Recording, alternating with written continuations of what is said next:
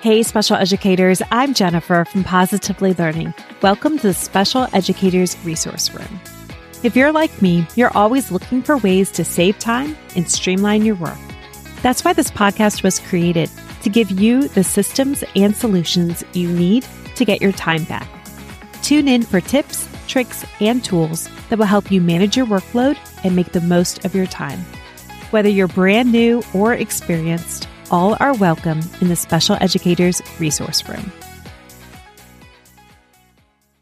Hey, special educators, Jennifer from Positively Learning. Let's talk about balance. How do we balance all of the things we need to do with students? I'm not even talking about all the things we do behind the scenes, but actually when we're working with students, how much time should we be spending focused on IEP goals and objectives, whether it's teaching, practicing, collecting data versus individualized attention, which can change from moment to moment, versus any other requirements or pressure that we may be receiving from the school or from grade level, general education. That might be assignments, testing. How do we balance all of it? Because we can't just say 33% here, 33% here. It just doesn't work like that. So, what do you do? Right off the bat, I should say that this was something I was always working on and didn't completely solve it. Things did improve quite a bit, but it was still always on my mind. I was constantly reflecting and reevaluating to see how I could spend more time on what I felt my students needed. We'll also say, let's just throw out the word balance, because balance would refer to 33% here and there and everywhere. And that's just not going to happen, nor does it need to happen.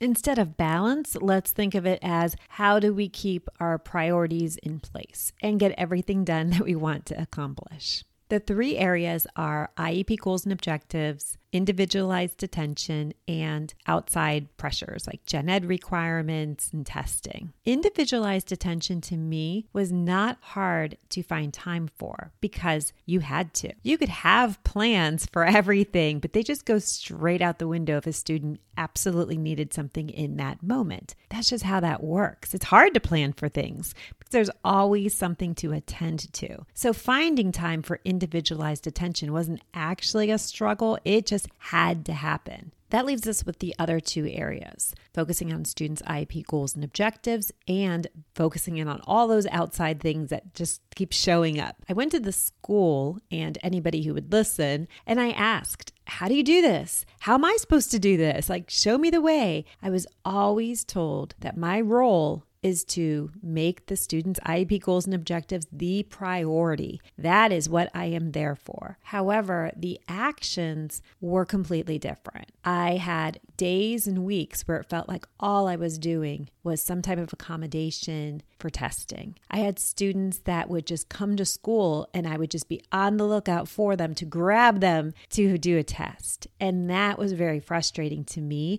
and didn't line up with what my role was supposed to be. Can anyone relate, or was this just unique to me? I would love to hear from you if you were also in this position or if you weren't in this position and you were able to focus on IEP goals and objectives. Accommodations for my students were often for extended time or reduced distractions, which meant I spent a lot of time administering assessments in the resource room setting. I didn't have time in my schedule for testing because I was teaching. I was either pushing into the inclusion classroom or I was pulling small groups back to the resource room, just depending what service minutes look like for my students. So it felt like I had two competing roles and it was somehow I was supposed to be doing them both at the same time and it was very, very difficult to figure out. Now, I'm going to share what works, but of course, you need to follow the IEP and what's best for students. And your school may also have some guidance on how to figure that all out. Here's what I did the first thing I tried to do was set a schedule. I looked at a week at a glance and would set aside specific days for instruction, other days for assessments, and it didn't really work too well because some weeks had more assessments, some weeks had less, and then student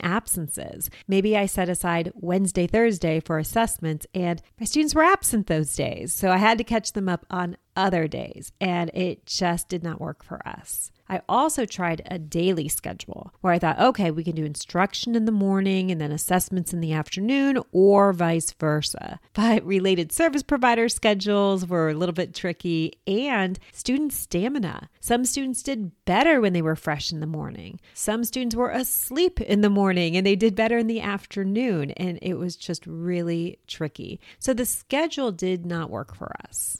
Here's what I did instead. I focused on instruction because that was number one in my mind. And that is what I wanted to do with my students, focusing on instruction aligned with IEP goals and objectives. And then I leaned heavily into an independent work system. This looked like setting up the structures where my students were going to be successful working independently. And that took a while, like weeks, a month. And students had varying levels of independence. Some students were able to work independently for a short time, like on task boxes, file folders, or work binders. Maybe they were in a rotation. So after 15 minutes, then we would get up, do something whole group, maybe a brain break, and then we would get reset and we'd move on to a different independent activity. Other students needed much more guidance. Maybe they could work independently, but they needed to have very close proximity, like right next to me. I was often by myself, or maybe had a paraprofessional with me. Then some students needed direct instruction, but I couldn't always be available. So believe it or not, I mean, it sounds kind of funny, but at the time it was my solution. I created PowerPoint slideshows where I was teaching and talking, and I recorded them, and my students would work on those when they couldn't be actually participating in direct instruction with me. It was a little crazy. I selected all of these resources aligned with my students' IEP goals and objectives. So it took a lot of planning. Now, it did get easier as time went on, and it's one of the reasons I love task boxes so much, but you could do this with work binders and file folders also. I was able to repurpose these materials from year to year, even if my students had different goals, they might have been in the same realm or the same content area. And task boxes are these short little tasks that are easy to differentiate depending on what students need. So I might have been able to use the same task box, but use it maybe in a slightly different way to meet different students' needs. Now that we have the independent work systems in place, let's back up to see what this actually looks like. Maybe I am pulling a group into the resource room and I have 10 to 12 students. We are going to meet as a whole group first to get ourselves settled, um, do some announcements, any type of meeting that we need to have. Maybe there's a direct instruction portion, which often could look like me just doing a quick concept development. Maybe we're doing a Heggerty lesson, something like that, that keeps us like glued together.